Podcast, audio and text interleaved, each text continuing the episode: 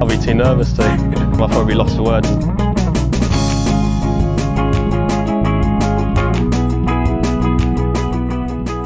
Hello and welcome to another edition of the Lost for Words podcast. It is the DFS show, and I'm here with Matt Vincenzi. Matt, hello.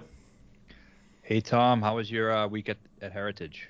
It could have been great. It could have been really great, uh, but the the sixth guy in most of the time absolutely killed me, um, and that was tough. And Shane Lowry not winning hurt um, because I was pretty happy with him um, from a betting perspective, and it feels like he's now not taken that window that I kind of spoke of. It felt like that's been narrowing for a little while now.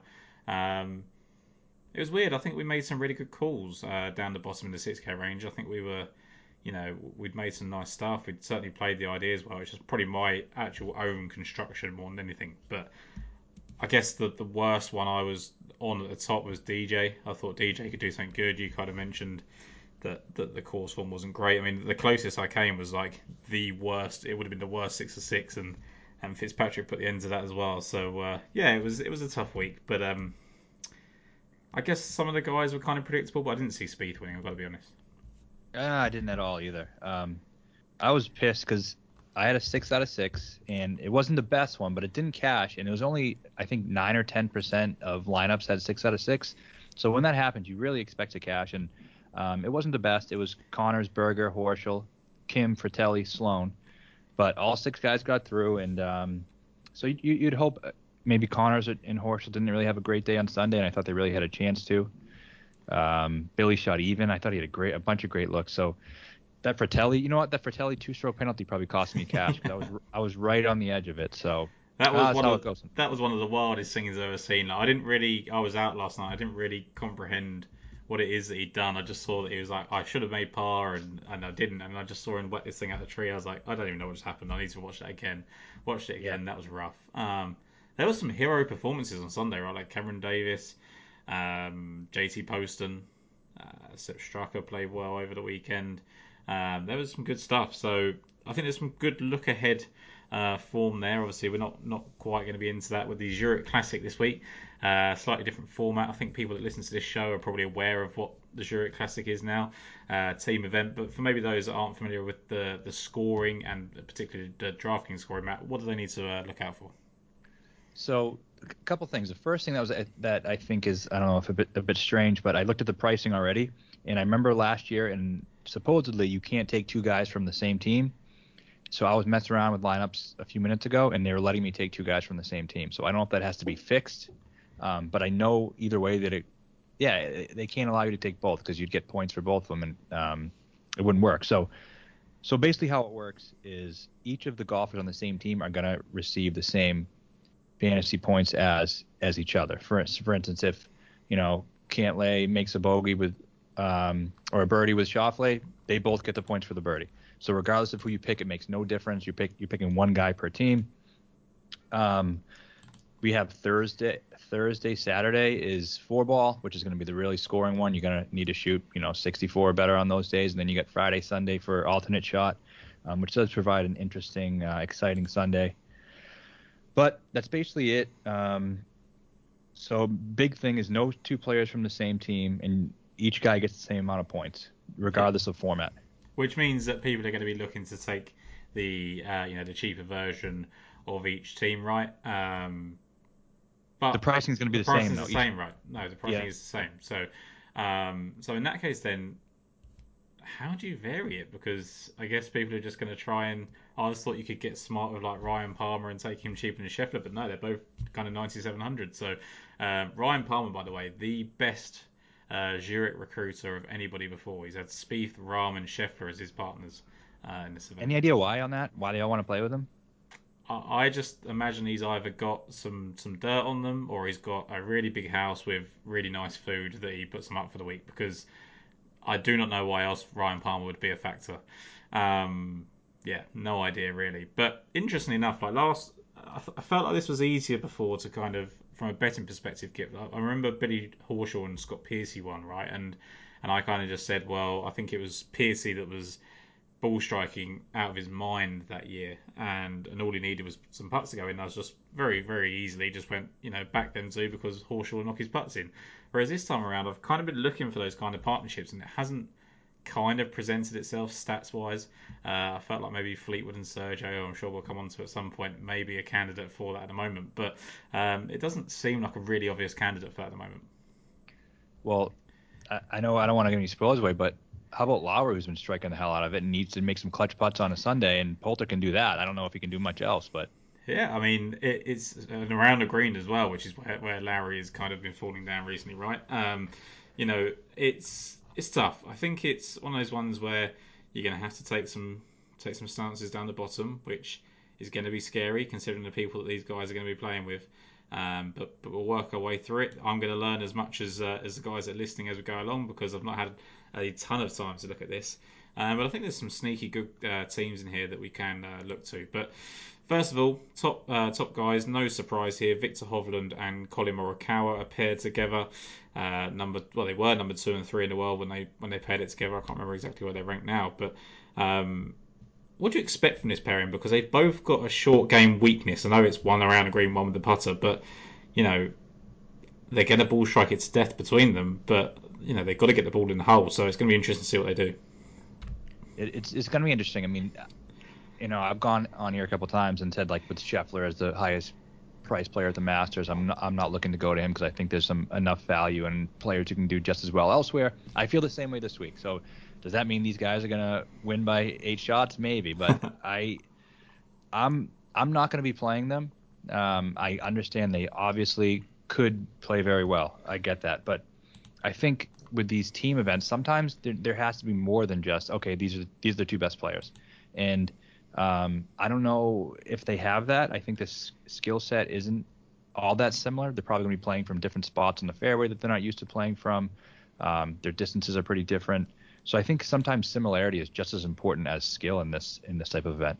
Yeah, it's like you say. It's I remember had a Soros talking on the podcast before about um, playing with it must have been Cameron Champ maybe in the Walker Cup, and he sort of said like you know I'm going to completely waste your tee shot because I have never played from this yardage before. I do not know how to hit this 80 yard pitch shot. I'm normally playing from 120 yards, and and that's going to be a factor for colin right? Like he's he would love to have the, the distance that victor has, and you know whilst Viktor would probably like to have some of his clutch game as well. But you know, it is something that they need to get used to, and I'm sure they've kind of played together and figured it out in in recent weeks. But um, there's still stuff to be uh, figured out on the course, I guess.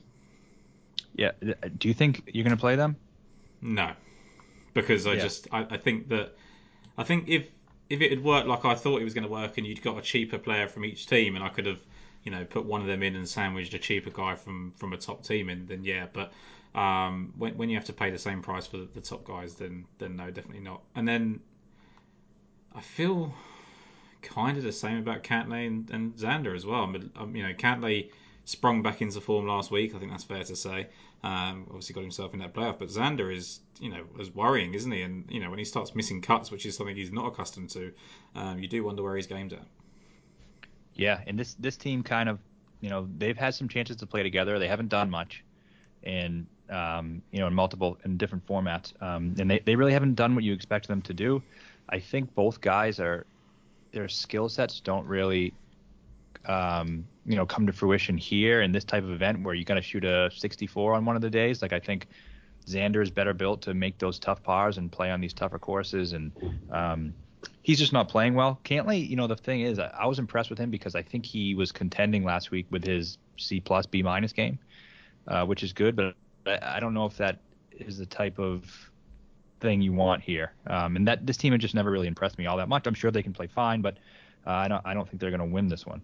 Yeah, I mean, even like when you go back to Xander and and uh, Cantlay at the Ryder Cup, I mean, they beat Rory and, and Poulter, but they kind of beat themselves, right? And and mm. even like Westwood and Fitzpatrick, they beat them two and one. But again, that was just a very very weak team. I think that they were more impressive when they kind of split up, and you know it was Johnson and Schauffele, and you know it's it's tough to really tell what it is. And I just think again probably quite similar uh, skill sets to an extent, but also like you say, Xander like grows into an event, and he can't afford to grow into an event here. He needs to be rocking straight away on Thursday, so he's another one I'm going to go to. Then you've got the All Aussie pairing.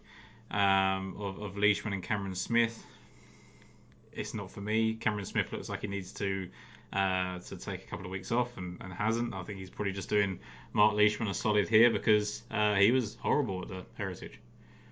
Yeah, he was he was bad, and um, he looked bad for the most part. You know, on Sunday at, at Augusta too, and he's been playing great and he's accomplished a lot. And that players win was huge. And I just think you see this happen all the time with most players. You know, right now, not named Scotty Scheffler. Once you take that big step forward in your career, it comes with a little half a step back, and that's where he's at right now.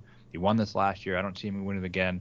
I, I do think they have great chemistry as a team, um, but even last year, I mean, Louis and Charles kind of let them into it um, when they didn't really have to. Louis goes in the water right on eight uh, on the playoff, and um, yeah, I, am with you. Those first three teams, I'm not going to be playing. It's the next team that I really have more interest in. So this is the the team of Burns and Horschel, right? And, yep. And this was so in our um, lost the words betting uh, group, I, I just put they're the most likely winners. Like I just I just I really do think that they are the most likely winners. I'm going to be betting them. Um, I, I, think that there's they're a team that are the most motivated to do it. I think they work well together as they've shown in the uh, in the other shootout, QBE shootout as well. So um, yeah, I think those two for me complement each other perfectly. Uh, a little bit of an extra distance from Sam Burns compared to what Horschel's used to, but I think Horschel copes well with that, and I just think that they they play each other well, you know. And going back to Cameron Smith just quickly, he's actually won this twice, and with with two different partners. one with Jonas mm-hmm. Blixt as well, but you know that that that for me is is a weird thing that I think people might get too hung up on, and maybe this is similar to a week off for Cameron Smith in the fact that there's no real pressure to it and he just enjoys it and just goes out and plays well with his buddy. But you've got to take a stance in this event, and I think that the best thing to do is to start with Burns and Horschel, which I don't think is going to be, um, you know, too unique at this stage. I'd imagine they'd be the most popular. Um, haven't really seen anything yet, but but I would I would definitely imagine that to be the case. I mean, Horschel's won here twice, one individually and one yep. as part of a team. So I mean, both both Southern guys, both great Bermuda putters. They they were uh, fourth, tied for fourth last year.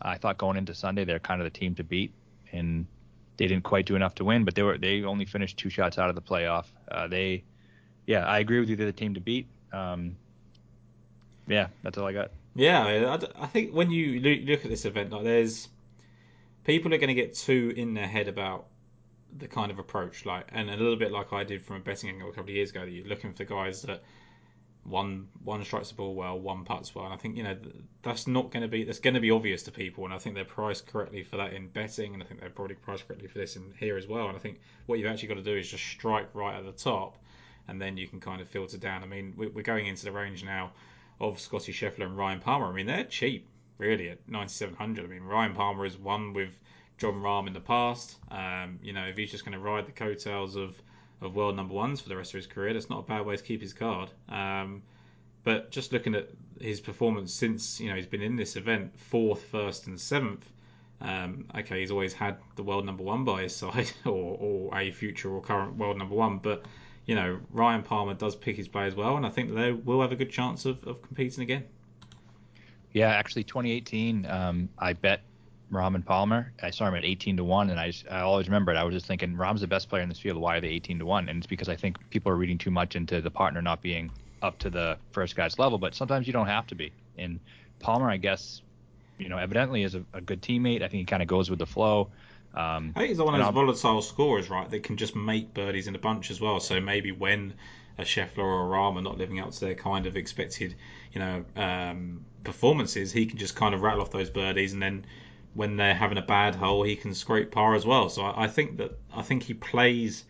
I don't think this is why he's picked. I don't think people think, oh, he's a perfect partner in terms of performance. There must be something else. I don't know if he's, you know, say he's got dirt on someone, but, um, but yeah, I think he does his part, and I think you see in these, um, you know, team events that some of the most unlikely people are really good. Like Scott Brown and Kevin Kisner are good friends, and they've finished runner up. Like, you know, it does just happen. It, it's it's such a unique event, and I enjoy it. I actually think it's a nice little break, but it is hard from a betting and DraftKings uh, perspective to kind of get a real grasp on who's going to play well. I think. I, I actually despise the four ball days, but the Sunday alternate shot is awesome. Yeah. Because there's real pressure there, and you know you don't want to let your partner down, and it actually gets tough. I I I think that part is part of this awesome. Um, Scheffler and Palmer, in terms of playing them, I they definitely could go well, and I, I think maybe if you wanted to do a little stack up here, um, because they're cheap enough to allow that with two of these higher priced teams, you could do that. And I do think they get, they'll play pretty well. I don't necessarily think they're going to win. You know, I'm I'll eat crow just like I always do with Scheffler, but I mean he's got to slow down at some point. Just won the Masters. Is he going to win five out of seven starts? I I'll say he's not going to again, and if I'm wrong, I'm wrong. But the only tough part about that that high price stack is it just, it gets real dicey in the 6K this week. Yeah, yeah, it does, and it's it's horrendous actually. Like there, there's names down there you wouldn't want to play individually, and then putting them together as a team is probably actually even worse. There's not there's not like you can kind of ride the coattails of one of them and feel confident. They are all you know. I mean, there, there's some names, right? There's, there's probably we don't need to shit on a whole range of players, but um, you know, it's it, most of them. it is most of them, and they're, they're not guys I'd feel great about individually. Like there's there's players that you kind of hoped would would latch on to better partners and still haven't managed to do that. So I think you want to look in the low sevens as opposed to the six K more often this week. Yeah, I mean, you got to find your. Last year it was Uihlein and Werenski. Those are the two uh, Massachusetts guys. I'm from Massachusetts, and those are the guys who, you know, would carry that lineup to a victory because they came in third place and they were probably one of the cheaper teams on the slate. So you got to, and there was nothing that they're in a little better form than they are now. They're both playing pretty horribly now, but you know, there wasn't that much pointing to it. So there is some randomness to this event. I think they could be okay. Just, you know, just a little spoiler alert lower down the range. I think Uihlein actually lost in the playoff or three weeks ago on the, the Korn Ferry. Uh, didn't play great in the Crowlers or the Texas Open, but I think that he, you know, they they obviously like each other. I remember them. I think they were talking about Dropkick Murphys, which is a reference that doesn't mean anything to me. I think that might be something that you might be aware of. But um, yeah. you know, th- th- there's obviously a a comfortability there, and that's all you need with this thing. Like they're all, especially in the the four ball, like you mentioned, it, it's boring because if you give a team two chances at it, someone's going to make a good score, right? They're all professional golfers, so we don't need to see that all the time. But when it comes to to the alternate shot on the Sunday, that's when that's when we're cooking with gas. And uh, yeah, I think let's let's let's crack back onto 9K before we get too far into that. But um, mentioned at you know the top of the show, Shane Lowry and Poulter. I don't love it as a team. Like I don't. I, I know that they're they're both guys that get up for it. I, think Shane Lowry is going to be exhausted. Um, I, I, know that Poulter picks him up in the areas that he has been struggling in a little bit. Um, I just don't know if Shane Lowry is just going to be so devastated. I mean, I'm sure he'll be fine. Poulter's probably quite a good guy to pick him up, but Poulter's pretty devastated about where he is in his own game right now. I think as well. Yeah, they both definitely need something. I mean, Lowry, he I saw he tweeted he's he was uh, you know in good in good spirits, but I agree with you. He probably can't be. Um, he, man, he has three top three finishes in his last five starts, and I think all three really had a chance to win. I thought he was the best player last week. I I was scared he was going to win. I was happy because I knew you had outright on him, yeah, so yeah. I, was, I was I was rooting for that. But for my personal, I was saying, man, I've been on this guy for four weeks or whatever, and he hasn't been able to come through. Now he's right when I'm off. He's going to, but I think I like them. I'm gonna I'm gonna be playing them. I, I still like them. I think Lowry's just playing so well. Um, you know, and you kind of can make a contrast here. I l- looked into this a bit. Cam Smith's form last year coming into this event was very similar to what Lowry's form is now. He was close but couldn't get through. I think he had, you know, three or four, three top fives in his last five or six starts, and he was kind of showing it. I think Lowry is in that spot now. Um, maybe it's his last chance at the win, even though I don't know if this would really satisfy what he wanted to get done. Probably not. That is that is definitely a concern. But Poulter needs it. Um, I think they. Poulter really needs it. Like he's, I, mentioned it before the Masters. I think uh, maybe even with you that like he needs to get back into this these big events, and this is the only way. Like if he doesn't start doing something soon, I don't think he's got many exemptions. Like he's not won majors or players or you know he's won WGCs a long time ago, but I don't think he's automatically in things anymore. And I think he could lose his card. Like that's not that's not a given. I mean, it was only two or three years ago that he was thanking Brian Gay, I think, with a case of wine, or vice versa, about some FedEx Cup uh, situation I had going on. So, you know, it's getting dicey for Ian Poulter. I mean, Shane Lowry's not so much. Like he'll he'll come back to form, you know, even if he loses it. But yeah, and I don't think it was satisfied. But uh, yeah, Poulter definitely needs a spark, and this would be it. And yeah, two year exemption he would get, which is which is great. Um, and I think these guys will probably the next group I'm going to talk about too. Both these teams, I think, is going to be a real nice ownership pivot. I don't think ever a lot of people are going to be going to Lowry Poulter, and then the next team, which is my favorite team on the board, and who I've bet to win, I think I'm going to be the only person betting this team to win because I'll just start now with, with Fleetwood and Garcia. Um, the price is not what I wanted it to be. It's not what I expected it to be. It's a it's a shitty price. It is. Uh, in DraftKings it is, and outright market it is. I it's not what I wanted, um, and I think you're paying a lot for that name value. But but I think it's good these- though. I think that's good for this. It's bad It's for betting it, but it's good for this. It's great for this. No one, no one's going to play him, uh, and I really think they could win. And um, both these guys are in great form. They finished second here together the year Rahm and Palmer won it, so they've played together already before. I think the la- I think the other time there might have been some travel issues during the. Uh, So, so the year before, so Fleetwood finished fourth as well. I can't remember if that was with Poulter as well, whether he had a different partner. I, I don't know who he was with that year. I think um, Yeah, look- I don't know Let when- me look that while you're giving some more reasons. Yeah, uh, I mean, both these guys are in great form. Look at uh, what Tommy Fleetwood has been doing, and I know it statistically it hasn't been great, um, but for this, I don't really care as much about that. Uh, last six starts hasn't finished worse than 22nd, and he's he's been it's been gradually getting better. 10th at Heritage, um, and you know what? A big thing that I thought was important to kind of look at was his 64 on Saturday, because those types of rounds is when you know Fleetwood is back, because he goes low that one day, and that's also exactly what you need for this format. Get go low, make some birdies. You can ma- make a couple of you know mess ups if you need to. So I think it's a really good format for him. You know, and both these guys separately, I think, are part of two of the best Ryder Cup teams in, in recent history. You have the Sergio Rahm and the Fleetwood Molinari. These guys are good at team team golf.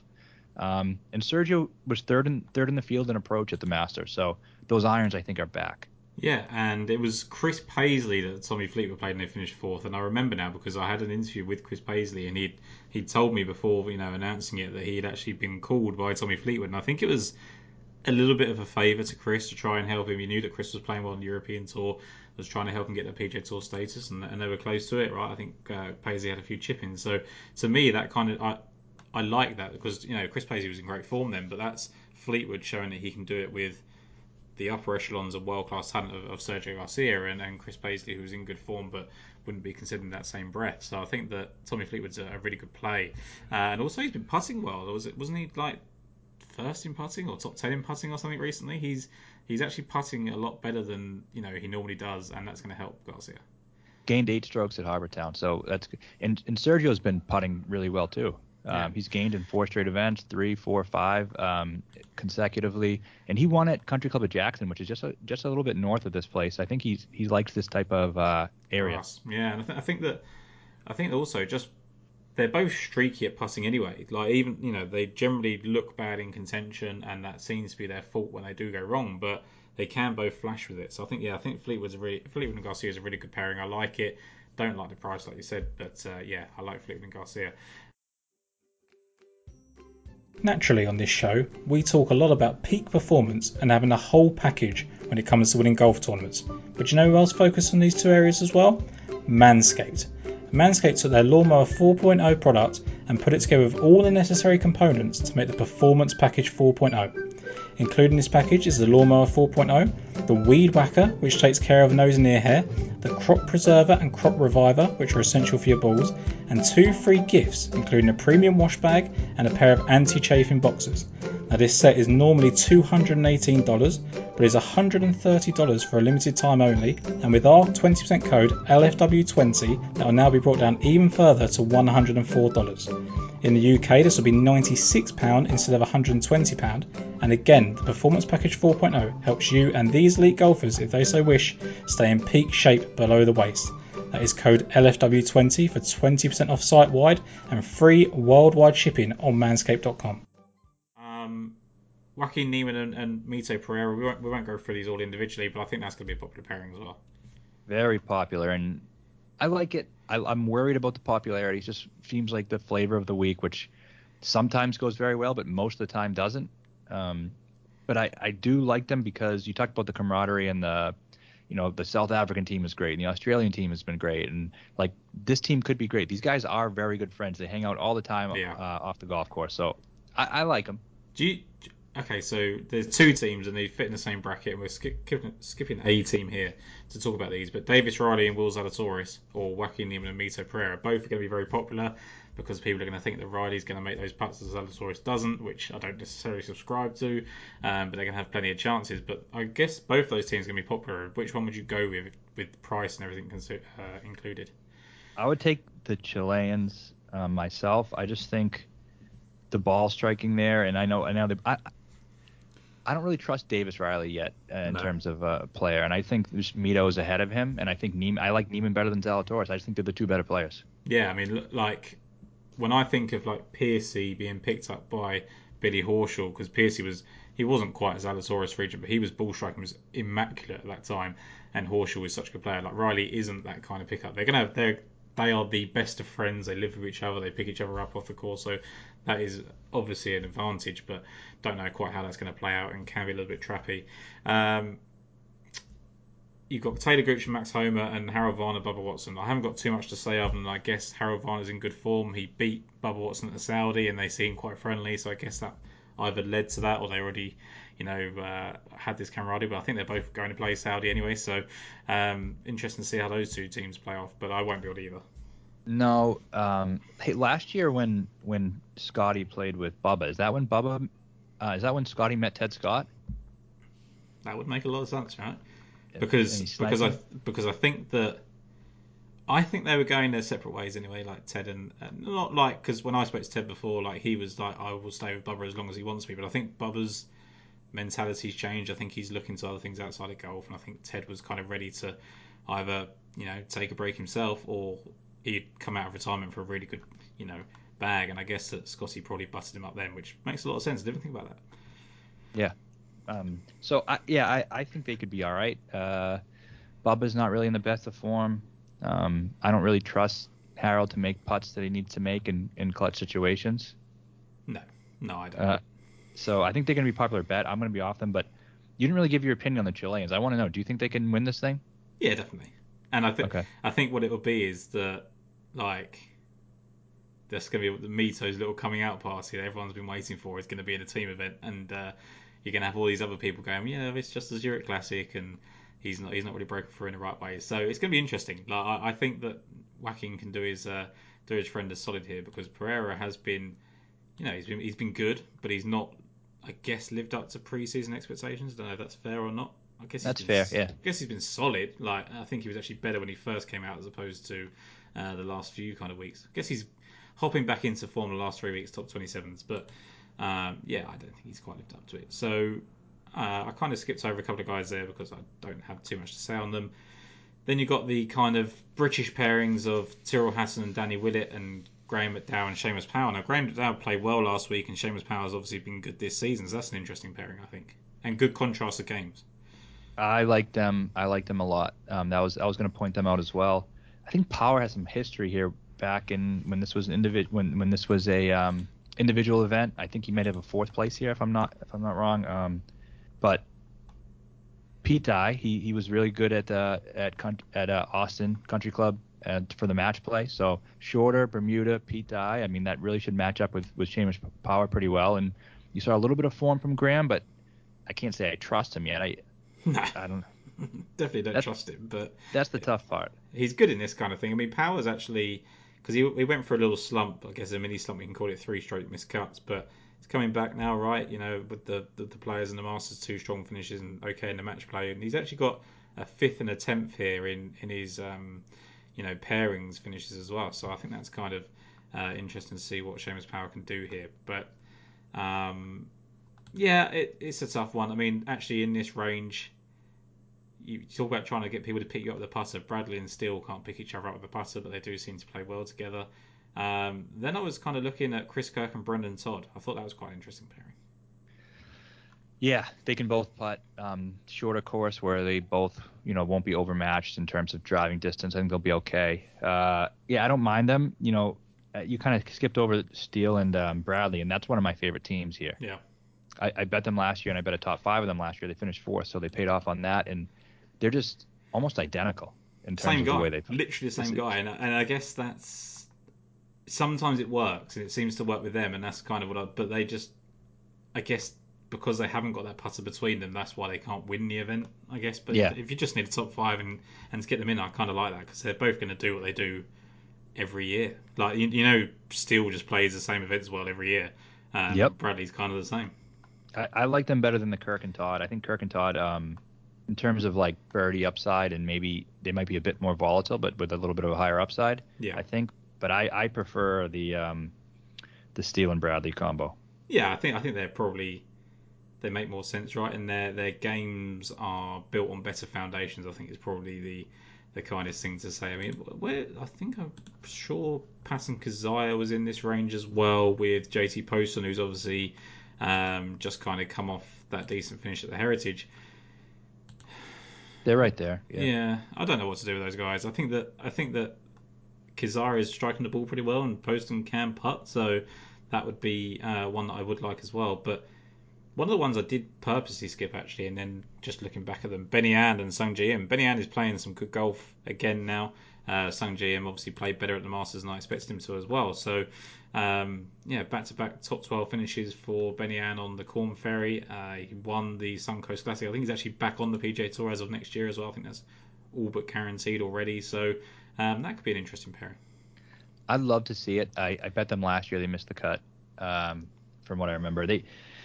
Oh, it's hard to trust Benny An right now. I, I know he's I know he's playing well, but like, God, I, I, when I looked at the betting board, I was really hoping to see them at like eighty to one, Yeah, and I don't really understand Sung why they're doesn't 35, allow it, I guess, but it's Yeah, 35 40. It's like, oh, I don't know if I can get there. And I, I can see them working here. Um, they're expensive. They're expensive, but um, I could definitely see it, and I'm rooting for it. I'd love to see it, but I, they don't, they're definitely not safe. In terms of the betting board, right, and this is the next team that I want to talk about is Keith Mitchell and Brandt Snedeker. Is that Mitchell's been playing great early in the season, struck the ball incredibly well. Both those guys can putt. Snedeker's had a bit of a resurgence. You obviously mentioned him, uh, I think it was last week on, on the show that he was kind of having that little bit better form. Um, and I think they can both pop in this format, but they were like 50 to 1. And I was like, you know, Mitchell's been 50 to 1 on his own, but Snedeker's been like 400 to 1. And then you had like Doug Ghim and Matthias Schwab around that same price as well in the betting odds. And I just thought, I just thought that was such a strange pairing. I think the, the betting odds this week are, are very, very strange. Yeah, and it gets ugly. It gets ugly down here. Like, even Sned Snedeker was horrible last week. I was I played him and um, he let me down. Obviously, he was Yeah. he was horrific. Um, and tr- just before we skip over this, um, Hatton and Willett. Yep. Hatton just too erratic right now. I just, I don't know how much they care. Like, Yeah. are, are they guys that are really going to put the effort in? Like, if they have one bad day, Thursday or Friday, they're going to bother. Um, yeah, it's, it's not for me. I, I just can't be bothered. Um, I don't need the the misery of Tyrrell Hatton. I'm already miserable enough. Right, right. Um, skipping that down now, we're in that 7K range. You talked about Mitchell and Snedeker. Uh, Seabez and Schwartzel, I know the South Africans had historically done well here. Charles has been pr- playing pretty well. He was good at the Masters. He was good again last week. I think he was fourth at the Masters in approach.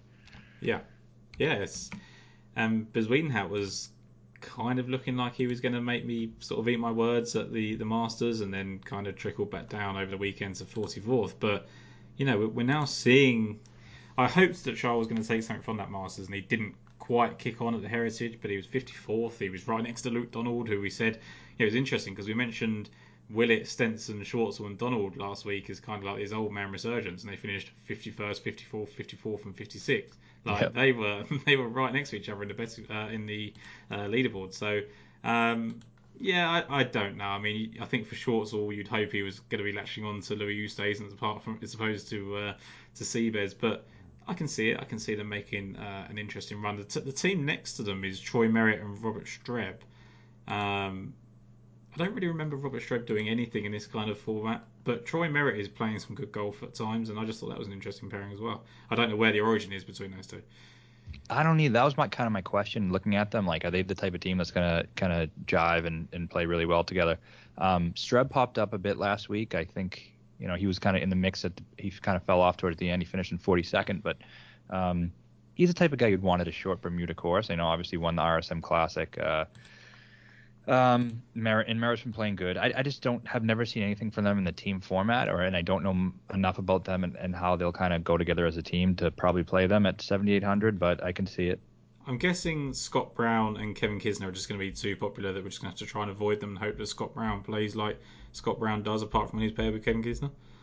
Yeah, but even when they won, but he was playing a lot better than he is now, right? Yeah, yeah. I mean, but like he he seems to even when he's not playing well, he seems to elevate his game enough to be useful. Like he does. I don't know if he's just one of those guys that just doesn't apply himself enough. But when he's playing with kids, they just have a bit of fun and and Yeah. ride each other's coattails. But um, I'm assuming at the price range they're going to be popular.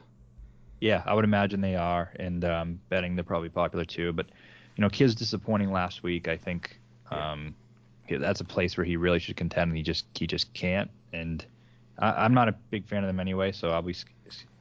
I don't. I got to be honest with you. I don't know who I like from this point on. I don't know if it's anybody in red 7600. I liked Paul Barjon and Tom Hoge. They're like 7k. Uh, I think they're both TCU guys. Hoge's obviously been doing some good stuff, but even that's evaporating a little bit. I was hoping that Sam Horsfield was going to get a better par than, than Matt Wallace because I was hoping to see him on the PGA Tour, but that, that's a tough pull for him. I mean, maybe that works out and I eat my words, but I'm pretty much a, a hater of Matt Wallace. I think it's probably the official term. Um, yeah, it's, it is. I mean, we, we said the 6k range is nasty. I mean, this isn't great either, is it? I mean, Theegala and, and Hossler? Nah, I don't. How I do, do not. I don't know that. I don't know if that's just like okay, we both need to event, enter this event, and who's do they just does everyone enter as an individual and then go like if I don't have a partner, draw me someone? I don't know. I think Theegala entered the tournament and he was looking around for someone to be his partner, and the, the last guy standing was Beau. He's like, sure, I'll take him. yeah, he'll do. He's played okay recently. Um, yeah, I Um, don't know. No, I don't like them. I don't. Uh, how about Stallings and Garnett? They seem to play well at similar places. Yeah, I mean it's a it's a it's a team that does similar things, right? And I think Bryce Garnett is interesting on on shorter courses. Definitely. The other team I was interested in was was Hayden Buckley and Alex Smalley. I didn't know they knew each other from their time on the Corn Ferry Tour. Obviously, both played pretty good stuff last year before coming on, and they both kind of send it out there right at times. Hayden Buckley especially can can get the ball moving. So was it Smalley was second at the Corales, and Hayden Buckley's been flashing sort of like all season long without actually completing four rounds. It, gets incredibly dicey, like very very quick. I guess I'd probably go back to Uihlein and Werenski and hope they can kind of rekindle what they did last year. Yeah, that that might be a somewhat of a safe bet. Um, Werenski was 72nd, didn't make the cut last week, um, but he wasn't horrible before that. Valspar was 21st, Valero 42nd. Uh, you could you could try you could try with that. Um, I just someone I just went by somebody. Redman and Ryder. I know they're very volatile, but they both guys make a ton of birdies when they're when they're playing well, and maybe um, maybe they could be all right. And then Schenk and Duncan. Duncan had a great Sunday yesterday. He did, and he does that at those kind of courses. He seems to kind of follow, I think, Webb around a little bit on terms of, of courses that they like to play at. Um, it's ugly. Like I think you want to be making your stances at the top of the board and making sure you can can fit out. I mean, if if you can kind of, what do we do with like Alex Noren and Norlander? Like Noren is doing some good stuff. Norlander isn't, but can flash at any Mhm. time. I mean, even Noren was kind of disappointing last week at the Heritage, 42nd. But um, the other team I saw there was was NeSmith and Moore, which I thought was interesting in terms of a ball striking perspective. But I don't know. Again, it's just one of those like when when you're at the top of the board, you know why these guys are playing well and, and with each other, and when it comes down to the bottom, you, you start to question how they kind of got together. you, it's very difficult because this week's in particular, it's because I think the winner comes from 25 to one and below. Yeah. I really do. Um, and I and then you do want to kind of get two of those teams in because they're going to be the highest scoring teams. But if you do that, you really have to dip low. And if you dip low, these options are like in a, in a, an event when you're you know a single player event, you can find a reason to go on one of these guys. But when they're paired with somebody else who also has major major questions, it makes it twice as hard to pull the trigger. But it's like a lot of people would like Garrick Higgo. He seems to be a very popular name because of what he done at the Palmetto last year, and he has been He's been crap. awful. He's been so bad. Um, and Branden Grace is certainly not in a good enough form to kind of pick him up. So I do like the fact that Higgo can kind of just blast it out there and and kind of have a little bit of a safety net with Branden Grace. Maybe that works. Um, but you know, I, you're literally guessing. Like I, that's the only thing I don't like about this event is like there tends to be less logic than before. Like you can kind of spot the guys that play well before and put that to a test, and you know there's guys that games complement each other. But I don't think we've got so much like this season. It feels like people have just entered and, and found a partner as opposed to actually picking them logically. Right. Uh, Hubbard and Brehm. I think I think for my favorite 6K play, we should just put names in a hat and draw it out. Yeah, That's we, my we favorite. should, I think it's Chris Powers on uh, Twitter just throws a dartboard for his Oh, first yeah, yeah. round leaders. I think we'll just do something like that because you know you're you're coming down here now in, in the territory of. I tell you, it'd be interesting, and and I need to check the form before I make a fool of myself. But we kind of kept talking about Jonathan Byrd at the start of the year, and he's playing with Chesson Hadley. No, they're not playing well enough, but but they've kind of both had their own resurgences left, right, and centre. Um, whether they can Mhm. kind of, I don't know if I'd want to rely on them as a team, but um, if, if you're really stuck with people in the 6k range, maybe there are two that can tail off some good vibes between the two of them. Yeah, yeah. Um, I want to say Chesson was involved. Speaking of Pal- Palmetto, I think that's when he kind of was in the mix. That's when he leaked complete oil. Yeah, wasn't it? Yeah. Um, he's a birdie guy though, you know, and um, yeah, I guess that's uh, that's the best you can say about him. So what is to to, to kind of put, this is a little bit for me and a little bit for listeners as well. What is the advantage? There is no advantage to playing either one of the pairings over the other. Like there's no reason to play Lowry over Poulter. There is there's indistinguishable. They're exactly the same. So they're going to be priced the same. One just says Hovland Morikawa, the other one says Morikawa Hovland. The points will be the same. The price is the same. There's no difference. So you're picking six unique teams. It's, it's, it's crazy, right? I mean, it, it, it's really strange because when you actually go on the desktop here, I have to pick each player individually. But when you look on the on the on the app, they're kind of put as pairs. So So when you uh, when you're on the desktop and you're picking individually, when you pick one guy, does that does his does his partner get eliminated? no, It's still there. still there. For me too. Um, I'm I'm doing it on the app and I'm picking. It's, it's allowing me to pick both guys from the same team. So I think they're gonna have to fix that or figure it out. But it's not. You know, I will say this too. Um, I, I'm gonna play about thirty percent as mu- as much money as I usually play per week. I if I did not do these podcasts with you and the the podcast I'm doing for the betting show, I would not be even wagering on this event. I do it because I enjoy talking to you, and as we talk, I kind of get a little bit of vibes for it, and I like the consistency of the podcast to make sure we do each show. But I do not have a feel for this type of thing. Are you like me where you can't write or talk about something without betting it? Like if I if yeah, I'm saying I feel fraudulent. It feels fraudulent to do it. I've been like, so I, I recently started doing a first round leader column because I filled in for somebody who was no longer there, and um, I used to not even bet first round leaders, but now I have to because I can't let it hit and me not be a part of it. That is exactly what happened to me when I was at Oddschecker, right? They, they said to me, Do you want to do first round leader ask? And I was like, Look, I don't bet the first round leader, but I'll give it a go. And then as I was, I used to call it kind of a lottery, and it still is, of course. But the more I looked into it, the more I was like, Actually, I'm seeing patterns here, and it there is a lot of sense that you can make. And all of a sudden, you do get quite excited about your bets. You all of a sudden, you're like, I do want those first round leader bets on, and I can't miss out. Um, so yeah, I mean, it, it, it's really tough. It, it's tough to do, but I've just put a lineup together while we've been talking. So I've got uh, Billy Horschel and Joaquin Niemann at these the, the two price heavy guys. Will Zalatoris, Keith Mitchell, Tom Hoge, Peter Uihlein with hundred dollars left on the table. So yeah, so, yeah, I like that. So I mean, I, I agree with you that I guess the 6K play that we're both going to have to probably use is the Uihlein Werenski one, and just hope they find it because everything else is a shot in the dark, and that's a shot in the dark too. But at least you're going off of something. That's all. Like most they, I can. ha- they have a past, right? Like that is that is. What, I'm just trying to scroll down here because I think anyone that's had any kind of life here hasn't really been left in the six Ks. I mean, Nick Watney's had some form here over the years. Um, I guess is he playing with Charley Hoffman? Yep. So they've they've both played okay here in the past, fifth, ninth, and eleventh in three of their four starts here. So maybe that's a safe play. Maybe you can call that a safe play, but neither of those guys are who they normally are.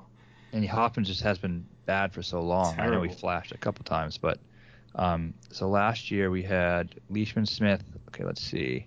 Anybody, and I'm scrolling down. Anyone? Tom Lewis Peters. They're not playing. Um, yeah, St- Stallings and Garnett were T11 last year. Yeah. Who Maybe was them. it? Schenk was with Ryder. Was that right? Oh, Duncan, they're T11 as well. That's I like probably that. that's probably the team. Yeah, Duncan coming off a hot round. Yeah, I'm gonna write that down. As I said to you before we came on here, I think this is kind of uh, talking it through as well as much as us having loads prepared because I thought it was really hard. I mean, we the pricing only just came out as we went live. um, it was it was really hard to kind of establish where we were going to go in this direction. I think we've just given some thoughts on the guys, given you kind of ideas of how to to tailor your teams. But um, like you said, Matt, I think probably proceed with caution in this event and don't get too invested. Yep, and last one I'll say T17. I mentioned them a little bit. Redman and Ryder, I think they're okay Yeah. too. Yeah, I think I think that's fine. You know, that's the same as where like Gooch finished last year. So, you know, the, I think it's not like the QBE where it's kind of a limited field. It is a, a big field where you know that you can get these guys that finish in the top 20 that make a difference. So, um, I do like the Stallings, Stallings Garnett. I think that both of those can kind of flash at any time. Stallings was in a private jet last week, so maybe that's a great that's a great sign. Maybe he's uh, Mhm. feeling good about himself. But uh, other than that, yeah, it, it, it's tough to really nail down what we're doing. But I like what we've spoken about. It's, it's made me actually want to have a bet on it, which is nice. Um, and we'll uh, look forward to next week, which is what do we got next week?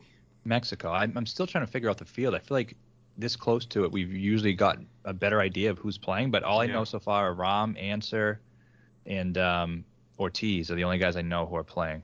Yeah, I mean, I'm sure we'll get something quite soon. I mean, I'm assuming that'll be a decent event in the end. Um, but that'll be that'll be cool to see that because it's it's not a WGC this time, is it? It's Mexico Championship as opposed to. Um, I think it's the first time they've had a regular field event there.